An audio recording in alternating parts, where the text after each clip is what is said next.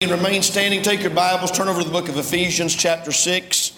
Ephesians, chapter number 6. Deacons, just in case I forget, we want to have the Lord's Supper next Sunday night. So don't let me uh, forget that. If I don't say it while I'm thinking about it, I might forget. And help us with that. Look forward to that next Sunday night with our church family. Uh, we're in Ephesians, chapter number 6. I've got about three hours of preaching. I'm going to cram into two. How's that? We got a bunch of baptisms tonight. We got a whole bunch of folk getting baptized tonight. Amen. I'm excited about that. Ephesians chapter 6, verse number 10. If you're there, say amen. amen. Bible says, Finally, my brethren, be strong in the Lord and in the power of his might. Put on the whole armor of God that you might be able to stand against the wiles of the devil.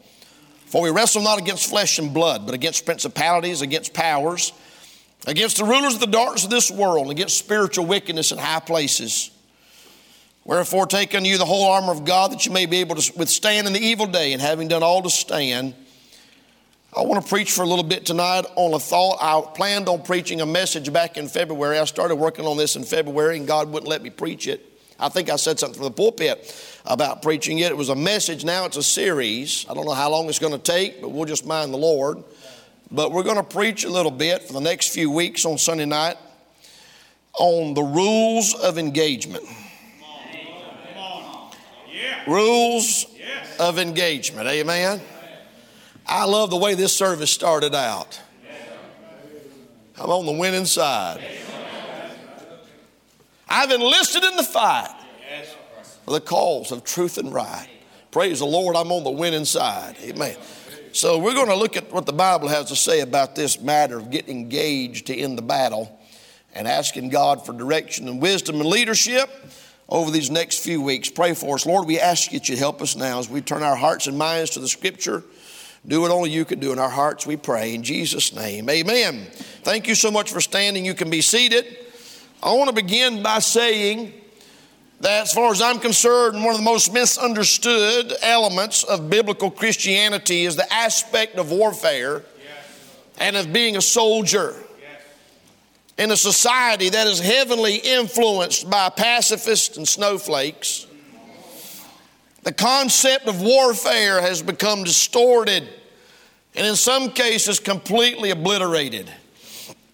Make no mistake, warfare and battle and being a soldier is a crucial part of biblical Christianity. Right. Dr. Lester Roloff said this years ago. He said, Life is not a recreation room, it is a battlefield. I think a lot of Christians have failed to recognize that. And just to be honest with you, I'm sick and tired of the pacifist narrative that's been perpetuated by a lot of independent Baptist pastors. Right. They're more interested in diplomacy than they are in defending the faith. They talk more about being tactful than they do about being truthful. Are more comfortable with compromise than they are with confrontation. And as a result of that, we're producing a generation of weenies and wimps instead of a generation of warriors. They get more worked up about following the mandates of Dr. Fauci than they do the God Almighty. I recognized in the last few years that the breed of Christianity that we have today, very few of them understand this idea of warfare. They understand what it means to be a soldier. They don't understand what it means to be engaged in the battle. They don't understand what it means to put on the armor of God. And our Bible is crystal clear that we are in a battle. Why else would the Apostle Paul in Ephesians chapter number six tell the people of God to put on the whole armor of God? Why would you put on armor if you're not in a war? Why would you gird yourself? Why would you strap on these pieces of armor and these weapons and and why would you have this mentality if we're not engaged in a war? We are. The Bible says to put on the whole armor of God that you may be able to stand against the wiles of the devil. We've got people not standing today. They're sitting down. Many of them are asleep. And if they are not asleep and if they're not sitting down, many of them are running in the opposite direction. We wrestle not against flesh and blood, but against principalities and against powers and against the rulers of the darkness of this world and against spiritual wickedness in high places. Our battle today is not with man. Our battle today is not with a, a political party. Our battle today is not with a political candidate. Our battle today is a spiritual battle. We're engaged in something far more serious than a political battle or in a battle with people or a battle with ideas or ideology. We're in a battle against the very demons and devils of hell.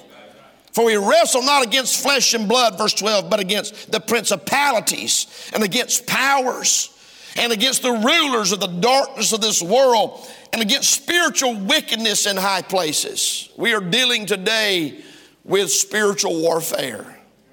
But I want to encourage the church on the outset of this series that Jesus said, Upon this rock I will build my church, and the gates of hell shall not prevail against it. As we said at the beginning of the service, we've read the back of the book. We know how the story ends. And in case you're here tonight and you haven't read the back of the book, we win. God wins. Jesus Christ is the final victor in this battle. But in the meantime, we have a war to fight, we have a battle to fight. I want you to turn with me, if you would, please, to Exodus chapter 15. If it's all right with you, we're going to use our Bible tonight. This is a participator sport tonight. Keep your Bibles open. Follow along in the scriptures as we've got quite a bit of ground to cover. This is an introductory message as part one of the series. We will do a deep dive into this subject over the next few weeks as the Lord gives us liberty and direction. But I find it fascinating. Exodus chapter 15, verse number 3 says, The Lord is a man of war. For those that may be here tonight and you're kind of sitting on that, that, uh, that bench of pacifism and, and, and non confrontational uh, brand of Christianity, the God that you and I serve, the God that saved us, the God that sent Jesus to die on the cross, and the God that gave us the Bible, the God that gave us the gospel, the God that we worship and serve and, and, and are sons of tonight, the Bible says is a man of war. All right. And I love the fact that probably the first recorded song service in the Bible is all about that subject. In Exodus chapter 15, the children of Israel have just come through the Red Sea. They walked across on dry ground. The God rolled the waters back and he moved them across the Red Sea in a miraculous way. Pharaoh and his army came in pursuit, got about halfway across the Red Sea. God knocked the wheels off the chariots, brought the waters back on them, and they were obliterated in the, in the Red Sea. And that is what is the, the, the cause of this song service in chapter 15 of the book of Exodus, verse 1. Then sang Moses, and the children of Israel this song unto the Lord, and spake, saying, I will sing unto the Lord, for he hath triumphed gloriously. The horse and his rider hath he thrown into the sea. The Lord is my strength and song, and he has become my salvation. He is my God, and I will prepare him an habitation, my father's God, and I will exalt him. The Lord is a man of war. The Lord is his name. Pharaoh's chariots and his host hath he cast into the sea. His chosen captains also are drowned in the Red Sea. The depths have covered them. They sank into the bottom as a stone. Now, this is a song, by the way. Stay with me. Thy right hand, O Lord, has become glorious in power. Thy right hand, O Lord, hath dashed in pieces the enemy. And in the greatness of thine excellency, thou hast overthrown them that rose up against thee. Thou sentest forth thy wrath, which consumed them as stubble. And with the blast of thy nostrils, the waters were gathered together. The floods stood upright as a heap, and the depths were congealed in the heart of the sea. You thought your grandmother's congealed salad was a new thing. God congealed the Red Sea all the way back in Exodus chapter 14. Can I get a witness? Amen. He turned the Red Sea into a big old bowl of pudding. Jello, amen. The Bible says in verse number nine, the enemy said, I will pursue, I will overtake, I will divide the spoil. My lust shall be satisfied upon them. I will draw my sword, my hand shall destroy them. Thou didst blow with thy wind, the sea covered them. They sank as lead in the mighty waters. Who is like unto thee, O Lord, among the gods? Who is like thee, glorious in holiness, fearful in praises, doing wonders? Thou stretchest out thy right hand, the earth swallowed them. Thou and thy thy mercy hast led forth the people which thou hast redeemed. Thou hast guided them in thy strength unto thy holy habitation. The people shall hear and be afraid. Sorrow shall take hold on the inhabitants of Palestine. Are y'all following me tonight? The first song service in the Bible was a song about the warfare and the battles that God fought for his people right, right. to overcome evil. I'd like to have been there and sung that song with them. I like to heard it when they just told the piano and organ, just stop, let's just sing it a cappella. Right. And they sung that verse about the power of God and the might of God and the, and the prevailing power of God over the enemy. Say, preacher, what are you saying? I'm saying the God that we love and serve is a God of war. He's a man of war, the Bible says. What an interesting word. God, the Lord, all capital L O R D, all capital L O R D, that's Jehovah God. God is a man of war. Right. Amen. Amen. So, if talking about battles and war and confrontation and adversity and conflict makes you nervous, don't be. Amen. Amen. Some of the greatest characters in the Bible were warriors, fighters, and soldiers. Abraham in Genesis 14 14 armed his and trained his servants to fight. They did it in Genesis 14. And when he heard that Lot was taken captive, he Bible says he armed his trained servants, born in his own house, 318, and pursued them unto Dan. And they defeated a number of kings and their armies. Now, I don't know how big their armies were, but there was only 318 with Abraham, and they won. Right. So they were more than just farmers. They were more than just sheep herders. They were more than just cowboys. These boys knew how to fight. These boys had weapons and they knew how to use them. Can I get a witness? Abraham, armed and trained his servants to fight. Joshua was a a man of war, a leader in battle, a general in battle that led his soldiers into battle while serving Moses. Remember the message we preached several months ago about Aaron and about Hur, how they stood on top of that hill and held up the hands of Moses while Joshua and the armies fought. And I thought about this. Who taught Joshua and these men how to fight? They were slaves in Egypt. They grew up in Egypt, stomping out mud and straw and making bricks. Where did they learn how to fight? They learned how to fight when God took them out of Egypt. They learned how to fight when they got over there in that wilderness. If you've got an aversion to warfare, you need to read your Bible. David was a warrior. The Bible tells us David was a warrior from a young from a young age in 1 Samuel chapter number 16 and verse number 18. One of the servants of Saul said, Behold, I've seen the son of Jesse, the Bethlehemite, that is cunning in playing. He played the harp. He's cunning in playing. Boy, that young lady tore that ukulele all to pieces, didn't she? Boy, I love that. Brought back memories when we were in Samoa. He used to play the ukulele in Samoa. I don't know how to play it now. I forgot how to play it. But I wouldn't mind picking that back up again. Some songs just sound better with a ukulele. And, and, and, and David played the harp and he was skillful on the harp and he had the hands and the fingers and the coordination to be able to play those strings and play those chords. But those same hands that could strum that harp and bring a soothing spirit to Saul was the same hands that could destroy a lion with his bare hands and a bear with his bare hands and a man that could take a sword and he could know how to use it. He was a man of war. In fact, when they introduced him to Saul, they said he's cunning and playing and a mighty, valiant man and a man of war. We don't even have a record of what war he fought before he killed Goliath, but he had a reputation. Amen. He was a man's man.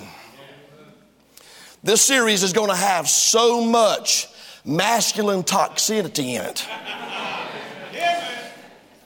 Toxic masculinity is going to be oozing. I mean, dripping off of this off of this series. Amen. Any of you guys walk in here with pink hair, you're going to be in the wrong place at the wrong time. Listen to me. Listen to me. He was a man after God's own heart. He wrote the book of Psalms. He knew how to worship. He knew how to pray.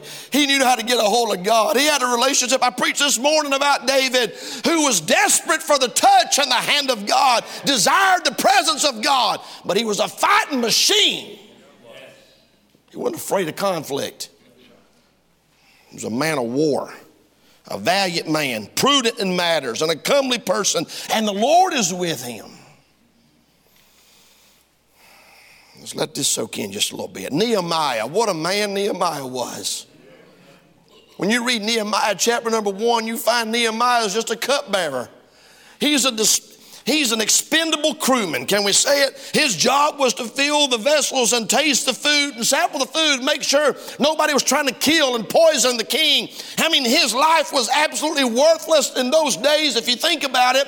And yet the Bible tells us that after praying and fasting, God burdened his heart to rebuild the walls and put the gates back up that had been burned with fire. And the Bible tells us in chapter 2 that he went before the king and he said, Send me that I may build the walls. And God let Nehemiah go and bring, take a group of people back to Jerusalem. And in record time, 52 days, they built the wall. But you got to understand this they had to build the wall in shifts. The Bible says half of them had a trowel in their hand, half of them was building, and the other half stood there with weapons to keep the enemy at bay. I read those verses again this afternoon in Nehemiah chapter 4.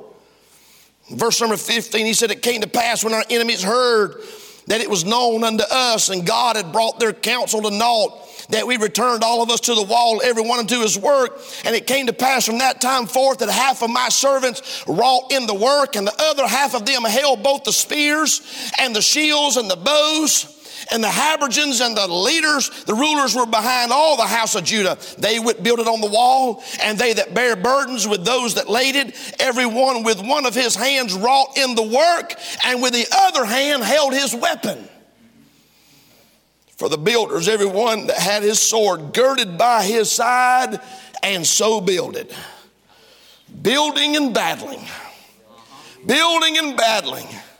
Are y'all getting the picture here? Nehemiah, one of the greatest leaders that you'll find in your Bible, understood that if you're going to build something and you're going to do something for God, you better be armed and you better be ready to fight. And yet we got people today that won't fight. They won't, they won't fight for their family. They won't fight for their marriage. They won't fight for their kids. They won't fight for their church.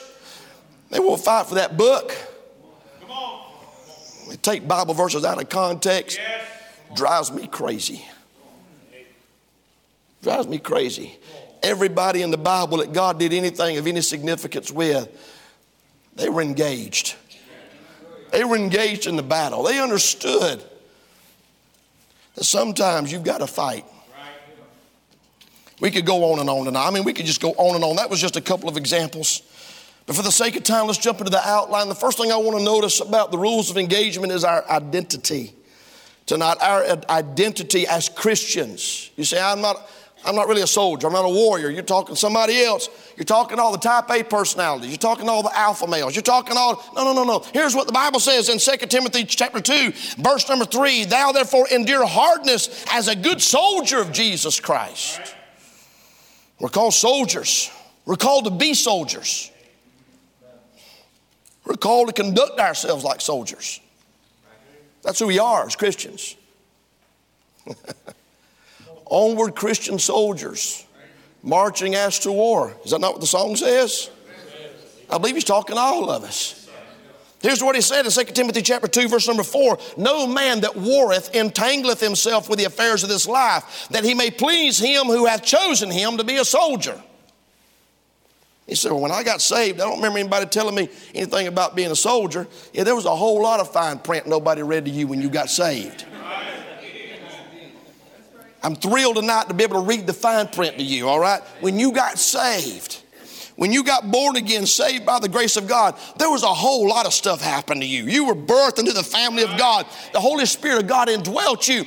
All the sins that you'd ever committed were washed away in the blood of Jesus Christ. You were promised a home in heaven. You were given all kinds of blessings and benefits for being a Christian. Oh, and one of the things was you signed up to fight. You signed up to fight. You said, I don't remember that. It happened. It happened. You're a soldier of Jesus Christ. The Bible's filled. I mean, Ephesians chapter number six, he's talking to the believer. He's talking to the church at Ephesus in Ephesians chapter number six. Put on the whole armor of God. You can, I could say, well, he's talking to Timothy in Timothy. He's talking to the pastors. He's talking to the, the clergy. He's talking to those that are full time in the ministry when he told Timothy to endure hardness as a soldier. Well, Ephesians chapter number six was written to the church at Ephesus. He told all of them to put on the armor. He told all of them, all of them that were wrestling against flesh and blood. Not, not wrestling against flesh and blood. He told all of them that we're in a battle with principalities and with powers. And if you haven't noticed, the, the enemy is powerful. They have control of the airwaves. They've got control of the media. They've got control of the television stations. They've got control of the news stations. They've got control over all of the movies that are being pumped out of the pits of hell in Hollywood and that are being that are using to program the minds of our young people. They're in control from all the way from the Cartoon Network all the way through. All of it's being controlled. They're powerful. But the Bible tells us that. That we wrestle not against flesh and blood, but against principalities and against powers. Right. They're powerful. Sticking your head in the sand is not an option. Right. Thinking if you ignore it that it'll go away, that's not an option. That's not a workable plan. You and I have got to come to grips tonight with the fact that as Christians, we are soldiers. We've got soldiers here tonight. We've got people sitting in this service that have been in active duty, been in active combat. As Christians, we're in, we're in a battle. Yes, sir. We see our identity. Secondly, we see our instruction as soldiers. There's four parts to our instruction that we're going to look at tonight. Just this is all introductory couple things that we're instructed to do. Number one, we're instructed to defend. To defend. That's what armies and military does. They defend. They defend their country. They defend the citizens of the country that they are fighting for. They're, they're defending their people, protecting their people from those that are coming in and trying to invade them. Philippians chapter 1, verse number 7. Paul said, For even as it is meet for me to think of this of you all, because I have you in my heart, in, inasmuch as both in my bonds and in the defense and confirmation of the gospel, ye all are partakers of my grace. Paul said, I'm even in prison, I'm a defender of the gospel. I'm, I'm at war. Philippians chapter 1, verse number 17, Paul says, knowing that I am set for the defense of the gospel. Paul woke up every day with a warfare mentality, knowing that his job and his calling and his identity and his instruction was to defend the gospel. Not only are we called to defend, but our instructions are to contend. Okay, defend is defensive, is a defensive posture. Right. But we are to take the battle to the enemy. Yes, That's what Jude chapter 1, verse 3 says. He says, It was needful for me to write unto you and exhort you that ye should earnestly contend for the faith which was once delivered unto the saints. That's not a defensive posture, that is an, that is an offensive posture. Right. Contending for the faith. We're not just defending, but we're contending. Amen. That's not a state of mind, by the way. You don't contend for the faith sitting in your recliner, laying in your bed with your eyes closed, thinking about it. It's something that you actually have to do. There's not nearly enough Christians today contending for the faith. The enemy's gaining so much ground. We see not only to, our instruction is to defend and to contend. You say, but I, I, don't like that word contend. It sounds a lot like contentious. Right. Now you're getting it. What do you think salt does in an open wound? You're the salt of the earth. We like to think about salt in our food, it makes it better. But salt in an open wound burns, it irritates. We're the salt of the earth. And he says, if the salt hath lost its savor, it is thenceforth good for nothing but to be cast out and trod under the foot of men. He says, if you don't have the savor of salt in order to be able to do what salt was designed to do, you're worthless to me. Right. It's good for nothing. That's what Jesus said. That means sometimes you're going to rub people the wrong way. That means sometimes being a Christian is going to put you at odds with people around you, people that you love. It's going to put you at odds. You're going to find yourself some days in a crossroads and you're going to be forced to make a decision that's going to make somebody you like not like you.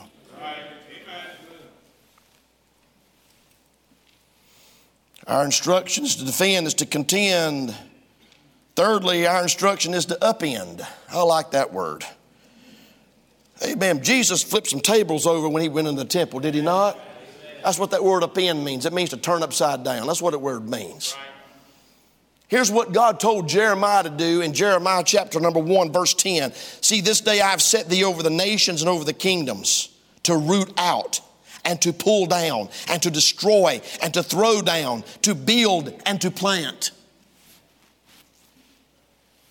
Is everybody still with me? God's people need to be turning some stuff upside down. Some of y'all, some of y'all need to run for the school board in this county and change the curriculum in this county. Had a man call me this past week. He said, "Do you think you could get some of your people to run? Do you think we could get? You think we could get Christians?" He didn't say your people. He said, "Do you think we could get Christians to, to, to start a grassroots movement to run for school board and run for local government?" I said, "You can't even get them to pray. Good luck getting them to run for office." If you won't get out on your knees and pray, that's about as easy as it gets.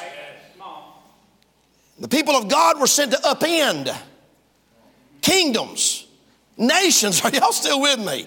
Nations and kingdoms. He said, Go in there and turn it upside down, root out, pull down, destroy, throw down. Our instructions are to defend, to contend, to upend, fourthly, to apprehend. I like that word. It means to, see, to, take, to take possession of, to seize, to lay hold of. That's what it means.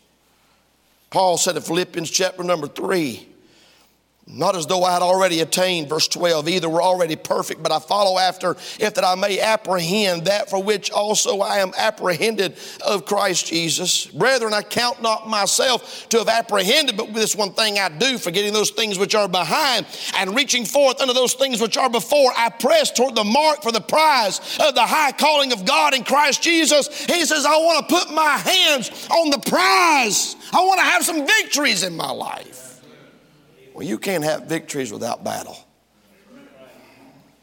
You can't have victories without conflict. We want to have victory, but without, without breaking a sweat. I hate to break it to you, but we're not playing chess. This is a battle. There's going to be some blood. There's going to be some sweat. There's going to be some broken hearts. There's going to be some battle scars. There's going to be some wounds. There's going to be some severed relationships. There are going to be casualties in this war.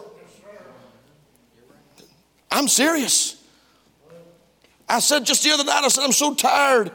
I'm so tired of having to walk away from people that have changed. As far as I'm concerned, many of them have become casualties. They got sucked in and they got swept up in all the mess. They're no longer fighting for what's right, they've become a casualty. They've changed uniforms. They're fighting under another flag. As far as I'm concerned, they're turncoats. Benedict Arnolds. It's like Ahithophel we preached about the other night. One of David's counselors, and now he's counseling Absalom. We got people today that have changed sides. And they look at us like we're the bad guy. They look at us like we're the problem. I haven't changed. I believe just like I believed when I started out, when I got saved, when I got saved in 1976, and when I surrendered to the will of God for my life at the age of 15, and when I surrendered to preach at the age of 21. I have not changed from those days. But I look around me and the ranks are getting thin. Thirdly, we see not only our identity and our instruction, but we see our involvement tonight. We have to get involved. We have to get engaged.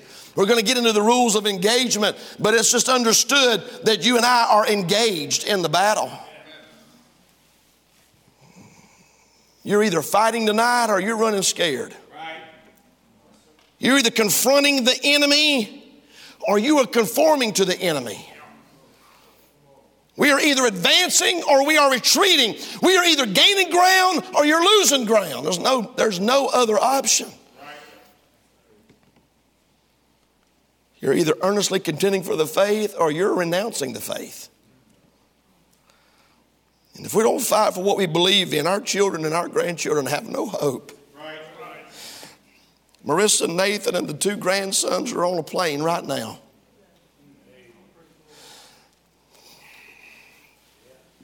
They're coming in from the Philippines. They're going to come in here. They're going to be here for a few weeks. They're going to be in California for this week, spend some time with Brother Nathan and his family. And they're flying in here next Saturday on the 30th. They've been on the front lines for a year. Look at them Sunday when they're sitting in church. They won't be asleep. Brother Nathan won't be asleep. Some of y'all sleep in church. You need to go to the mission field for about a year. That'll, hey, that'll break you up from sucking eggs. You won't never sleep in church again. Are y'all still with me? I can look at some of y'all when I'm preaching and realize you ain't done a blessed thing for God because you are asleep in church. This is where you get top. This is where you get your tank topped off right here. This is the all you can eat buffet right here.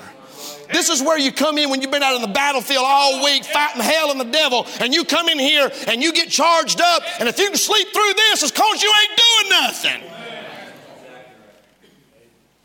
They'll come in here and they'll come to church Sunday morning.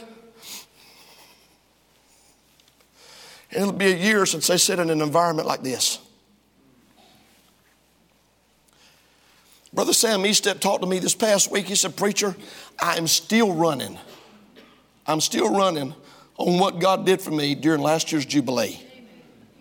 He said to me, Sam Eastep, he's probably watching right now. If you don't believe me, ask him. He said, Preacher, I could run clear from Leon, Mexico, all the way to Dundalk and back. I'm still so pumped up about what God did for me during the Jubilee. And that was October of last year and they're having church in their house. He said, We've had several saved. God's working. They're fixing to buy some property. They've had so many opposition, so many obstacles till you would not believe it. And we got people sitting at Calvary Baptist Church, and you got that much dust on top of your sword. Only time you bring it, only time you pick it up is for church. I'm talking about this right here warfare mentality. Is everybody okay? The preacher, what got into you? No, I'm preaching about war. What'd you expect me to do? Get up here in a pink suit and sing Kumbaya? What'd you expect? Turn over to turn over to Esther. I'm going to show you something about Esther. My goodness, what a story! I debated even going here tonight. I debated going here tonight because there's so much in here. I'm going to have to run like a wild man to get it. But you got to see something tonight. We're talking about our involvement. Not getting involved is not an option. I'm going to give you five points tonight out of the book of Esther. Esther chapter number three. Some of y'all didn't even know Esther was a book. You thought that was that old woman on Sanford and Sons, didn't you? you young people, don't worry about that. Just forget it. You wouldn't understand that. Esther chapter number three. I don't have time to tell you the whole story of the book of Esther. It's awesome. It's awesome.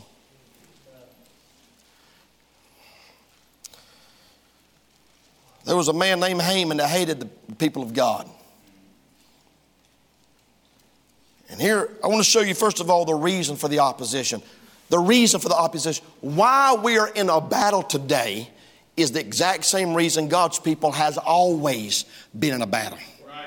I'm going to show you something. You're going to love this right here. Especially with these possible COVID shutdown stuff happening again. I'm talking about it happening again. I don't even want to think about it. Look at verse number eight. Haman said unto King Ahasuerus, There's a certain people scattered abroad and dispersed among the people in all the provinces of thy kingdom. And their laws are diverse from all people. Neither keep they the king's laws. Therefore, it is not for the king's profit to suffer them. That word suffer means to allow or to permit. If it please the king, let it be written that they may be destroyed and I will pay 10,000 talents of silver to the hands of those that have the charge of the business to bring it into the king's treasury. What about that? We got a group of people living amongst us, they don't follow our laws. Says the people that love diversity. That's all they can talk about is diversity. Right. Diversity. Diversity. Guess what? The church of the living God is just a little bit too diverse for them. They can't handle it. They can't handle it. Are y'all still with me? This is Esther. This is Old Testament. We're in 2023. It's almost like this was written yesterday. There's a group of people living amongst us that don't see things like we see it. They don't do all the things that the king says we ought to do. Let's just destroy them. We don't care what it costs. The reason for the opposition. I'm going to tell you why we're in a battle tonight. Because the church of the living God is a thorn in the side to the world. Yes, sir. Amen. Yes. See, the world likes darkness. They love darkness rather than light because their deeds are evil. Right. So guess guess why they don't get excited when a light walks in? Jesus said, "You're the light of the world," right. and they love darkness.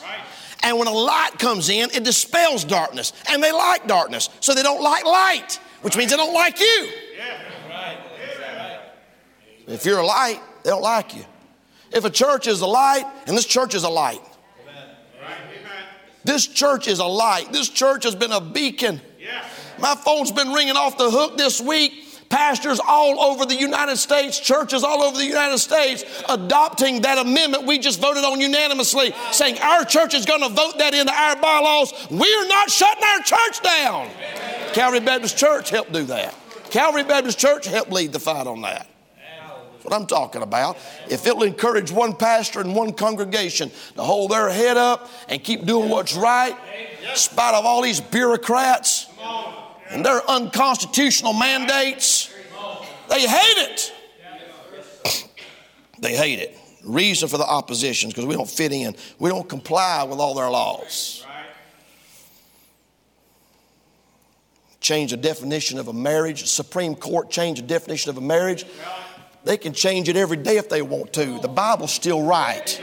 God created two genders, male and female, and that's all there is. It don't, I don't care what any judge or court or, or, jury comes up with, the God of heaven has defined a marriage between one man and one woman, and anybody that agrees with that is a, is a finger in the eye to the world. I remember years ago they said what we do in our bedroom as consenting adults is nobody else's business. And now they're marching down the streets in drag and they're wanting to castrate our children. They're full of hell and they're full of the devil and we're in a spiritual war. We better get our heads out of the sand. They're coming after your kids. They're coming after your grandkids. Everybody okay? The reason for the opposition, Esther 3 8. Notice the reaction to the opposition in chapter number four. Well, the end of chapter three, the Bible says the city of Shushan was perplexed. The king and Haman, they sat down to drink. They sat down in the palace to drink, wining and dining, but the, the city was perplexed. Chapter 4, verse 1 When Mordecai perceived all that was done, Mordecai rent his clothes put sackcloth on, with, on sackcloth with ashes, and went out into the midst of the city, cried with a loud and a bitter cry came even before the king's gate, for none might enter the king's gate clothed with sackcloth. And the Bible says, in every province, whithersoever the king's commandment and his decree came, there was great mourning among the Jews, and fasting and weeping and wailing, and many lay in sackcloth and ashes. This was their reaction to the war that had been declared on them as the people of God. They didn't say, oh, well, I guess pastor take care of it. Oh, well, I guess the, hand, the uh, deacons will handle it. Oh, well, I guess a few politicians will try to go in there and see if they can do something about it. Every Jew all over the place was mourning mourning and their heart was broken and they were in sackcloth and ashes. Everybody took it personal that war had been declared on them. Look at chapter 4, verse number 13. We see the realization in the opposition. Mordecai commanded to Esther, verse 13, think not that with thyself that thou shalt escape in the king's house. Just because you're the king's, uh, the queen, don't think you're isolated from this. Don't think you're above it. He said, Don't think that, that, that, thou shalt escape more than all the Jews. For if thou altogether holdest thy peace at this time, then shall their enlargement and deliverance arise to the Jews from another place. But thou and thy father's house shall be destroyed. And who knoweth whether thou art come to the kingdom for such a time as this? That's the attitude that you and I ought to be filled with tonight is recognizing that what is happening in our country, what is happening in our nation, what is happening in our public schools, what are happening in our churches, it's happening in our lifetime. And instead of us hiding under the bed, and instead of us being afraid, maybe we ought to realize that maybe God put us here for such a time as this to do something about it. Amen. Well, there's been many times I thought to God, I wished I'd have been born 150 years ago. I don't care if I had to cut firewood every night for my wife to make biscuits by hand. I don't care if I had to use an outhouse. I don't care if I had to hitch up a team to go to town. Just get me away from this perverted, sick, wicked, ungodly world we live in. But guess what? God let me be born now. I'm here now. I'm pastoring a Baptist church in 2023. We're here now sit around and dream about and think about what it would have been like to have been back in the days of Sheffey. Been back in the days of George Whitefield, been back in the days of D.L. Moody, but guess what? We're here now. This is the world we live in. This is the generation God has put us here to, to reach, and we've got to understand the battle is here. Now's the time. And maybe God put you here for such a time as this. Look at chapter 8. Boy, I'm leaving out a bunch of good stuff. Chapter number 8. They finally got Haman out of the way. They revealed him for the scoundrel that he was. He built a gallows 50 cubits high to hang Mordecai on, and they ended up hanging him on it. That's in chapter 7, verse number 9. Verse number 10. They hanged Haman on the gallows that he prepared for Mordecai. But here's the problem they'd already passed the law open season on the Jews open season on the Jews. There's going to come a day, and when that day, when that clock strikes and that day hits the calendar, it's open season on the Jews. And here's what the king said The king said, I cannot renounce that law. He said in verse number eight of chapter number eight, he said, I, I, I, no, no man can reverse that law. I've already made that law. Everybody's already been informed that they can kill the Jews. I can't, I can't undo that. I can't stop that. He said, But here's what we can do. Are y'all still with me?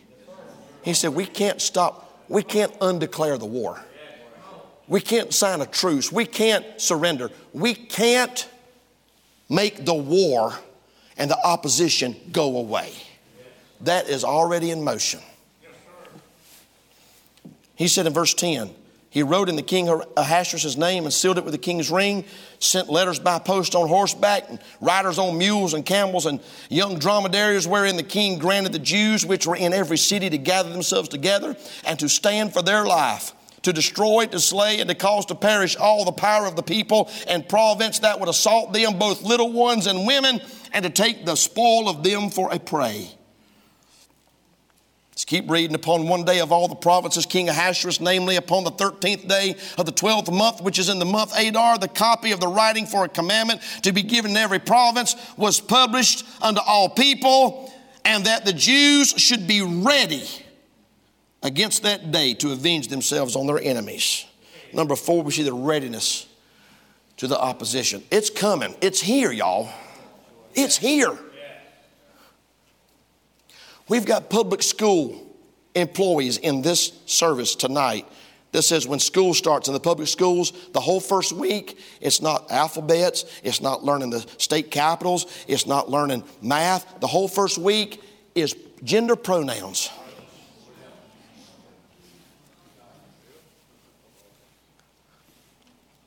I talked to one of the ladies this morning. Said, Preacher, I had to sit through a stinking class on how to protect transgender students from getting their feelings hurt. Am I right? I'm not making this up. This is, this is in real time. This is school teachers. They're not teaching, they're not teaching biology. They're teaching Satanism. Or if you tell a little boy that if he's a girl, he's a girl.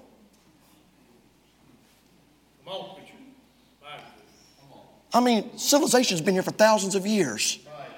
And the most remote, remote, most uneducated corners of the world, they ain't that stupid. That's what we're dealing with. That's what we're dealing with, y'all. It's here. Is everybody okay? You know what he said? He said, the, the, battle's, the battle is raging. You need to be ready. Verse 13. The Jews should be ready against that day to avenge themselves on their enemies. They're going to come at you with everything they got. And I can't stop them. But I'm giving you the power and the authority to defend yourself and protect what's yours. I preached a series last week, last year, 15 messages on the battle for our little ones. There it is right there, the little ones in verse number 11. Your little ones. They're coming after your little ones. They're passing laws now on the, on the, on the left coast where if parents do not affirm, they've already done it in Canada. If parents do not affirm, their child's transgender decisions, they will take the children away from the parents. It's war, it's open war on the people of God. Y'all understand it? Y'all know this, don't you? Yes, come on. Look at chapter number 9.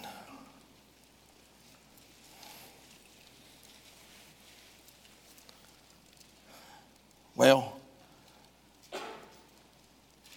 I, I, I can't leave out the end of chapter number 8. Okay, look at verse 15. Mordecai went out from the presence of the king in royal apparel of blue and white and with a great crown of gold and with a garment of fine linen and purple. And the city of Shushan rejoiced and was glad. And the Jews had light and gladness and joy. Why? Because they'd been authorized to fight. That's why they were rejoicing. They're having a celebration. Look at verse 17. In every province and in every city, whithersoever the king's commandment and his decree came, the Jews had joy and gladness and a feast and a good day. And many of the people of the land became Jews, for the fear of the Jews fell upon them. They were, they, they were converted when they saw the excitement of the people that had a death sentence on them. They said, Man, if you can get that excited, knowing that battle's coming. I want to be y'all. I want to be you. Is that what your Bible says? Verse chapter number 9. Verse 1 Now in the 12th month, that is the month Adar, on the 13th day of the same, when the king's commandment and his decree drew near to be put in execution, in the day that the enemies of the Jews hoped to have power over them, parentheses, though it was turned to the contrary, that the Jews had rule over them that hated them. Is that what your Bible says? The Jews gathered themselves together in their cities. Now, I know I'm not, y'all understand the parallel here. Do I have to break this down? I'm not talking about Jews and Gentiles. We're not talking about getting out of the streets and killing people. We're talking about the church, the people of God are being, uh, being attacked. And look at the picture that is given here. Is everybody still with me? He says in verse number two, lay hand on such as sought their hurt, and no man could withstand them, for the fear of them fell upon all people. No man could withstand them. God was with his people. Nobody could withstand them. Why do you think Ephesians 6 says, and having done all to stand, stand therefore. Put on the whole armor of God that you may be able to stand, withstand in the evil day. It's the same word. It's the same idea. It's the same concept. And all the rulers of the province, verse 3, and the lieutenants and deputies and officers of the king helped the Jews because the fear of Mordecai fell upon them. For Mordecai was great in the king's house, and his fame went out throughout all the provinces. For this man Mordecai waxed greater and greater. Greater. Thus the Jews smote all their enemies with the stroke of the sword and slaughter and destruction, and did what they would unto those that hated them. Now here's the point I want to make. That's the response to the opposition. The response was, you got to go to war. Now here's the here, here's where I want to close. I'm, I'm going to close this right here. The church of the living God, listen to me, is invincible. Right. That's what Jesus said. That's not what I said. That's what Jesus said. Jesus said, Upon this rock I will build my church, and the gates of hell shall not prevail against it. That's what Jesus said. Now, you and I are not invincible as individuals. We can fall prey to the devil and his traps and his wiles any day that we get up and leave the house and we're not spirit filled, spirit led. And we don't have our armor on. Am I right? That's what Ephesians 6 says put your armor on. Don't leave the house in your pajamas, Dundalk. Don't leave the house in your sweatpants and your, and your tank tops and your crocs. Put your armor on. We're at war. Right. Get, you, get your mind right. Get your head right. You're walking through a minefield. You're walking through the wiles and the traps and the booby traps from hell. Get that mind, get that mind right. There's rules of engagement, and we're at war. Devil wants to take you out so bad. Daddy, he wants to take you out. If he can get you, he can get your wife and your kids probably. Normally. Now, every now and then, there's a couple of kids that somehow or another seem to withstand it. But most kids will do what mom and daddy do. Right. If he could take out the family, he can take out the church. The church is made up of families. The church is just as vulnerable as the weakest link in the church. Yes, Stay with me. If you're not careful, the devil could use you, sir. The devil could use you, ma'am, to get a foothold in this church and take it down. Exactly right. Is everybody okay? So, preacher, you're making me scared. I'm not scared. Church is invincible. Right. I want you to to me very carefully tonight. I'm not even a little bit scared. Yes. Right. Not one molecule of fear in my heart for this world. Right. I'm more scared of myself than I am the world. The man I shave every morning, that's the one I'm worried about. The world can't touch me and can't touch his church. Some of y'all say, I, preach, I sure wished I was that confident. Where have you been for the last three years? What island have you been sleeping on? I'm not the least bit afraid. I'm more concerned about the Christians that don't understand we're in a battle and don't have their armor on and don't know how to use that sword of the Spirit, which is the Word of God. Don't understand the importance of being prayed up and spirit filled, spirit led. They had people saying, I want to be a Jew. There's a death sentence on all of y'all. There's open, it's open season on the Jews. I want to be a Jew. That don't even make sense. That doesn't make sense. But that's exactly what we do when we go soul winning. Right. We're invading the enemy territory and we're trying to convert them over yeah. to our side, to God's side. Absolutely. Rules of engagement. Now, I could have put a biblical character up there with a little loincloth and some sandals and a sword, but this is 2023. If we're going to throw down, let's do it with technology. Amen. Praise God. If I'm going to war, don't give me no slingshot. I want a AK. Are y'all with me? Hey, because they ain't playing. They ain't playing. They're not coming at you with slingshots. They're throwing everything in the arsenal at us. Yes. Well, two can play that game. Amen. Amen. Hope you get fired up tonight. Fired up. We're the army of the living God. David ran toward Goliath, ran toward him, ran toward Goliath. Preacher, I'm afraid. Come on, please. Are you kidding me? Preacher, I'm so afraid. Of what? We got God. He said, Greater is He that's in you than He that's in the world. He said, I've overcome the world. That's what He said. I have overcome the world. Isn't that what He said? He said, We're more than conquerors through Him that loved us.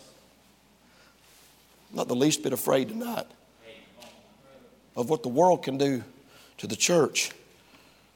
But we need to have a warfare mentality. Yes, I'm trying to land this plane, but this kind of preaching fires me up. I was born with too much gunpowder in my cereal. I can't help it. I tell you what, there's so many cowards, yellow bellied cowards out there, preachers in pulpits today walking this tightrope trying to be diplomatic. Forget that. We're way past diplomacy. We're way past. Hey, you ain't going to talk them out of it. You got to overcome the darkness with light. That's what we got to be doing. I'm talking about the church of the living God, full of the Holy Ghost, prayed up, walking in the Spirit, and taking back ground that we've lost for God's honor and glory. With heads bowed and eyes closed, we've got baptismal candidates that are getting ready. But right now, we're going to have an altar call.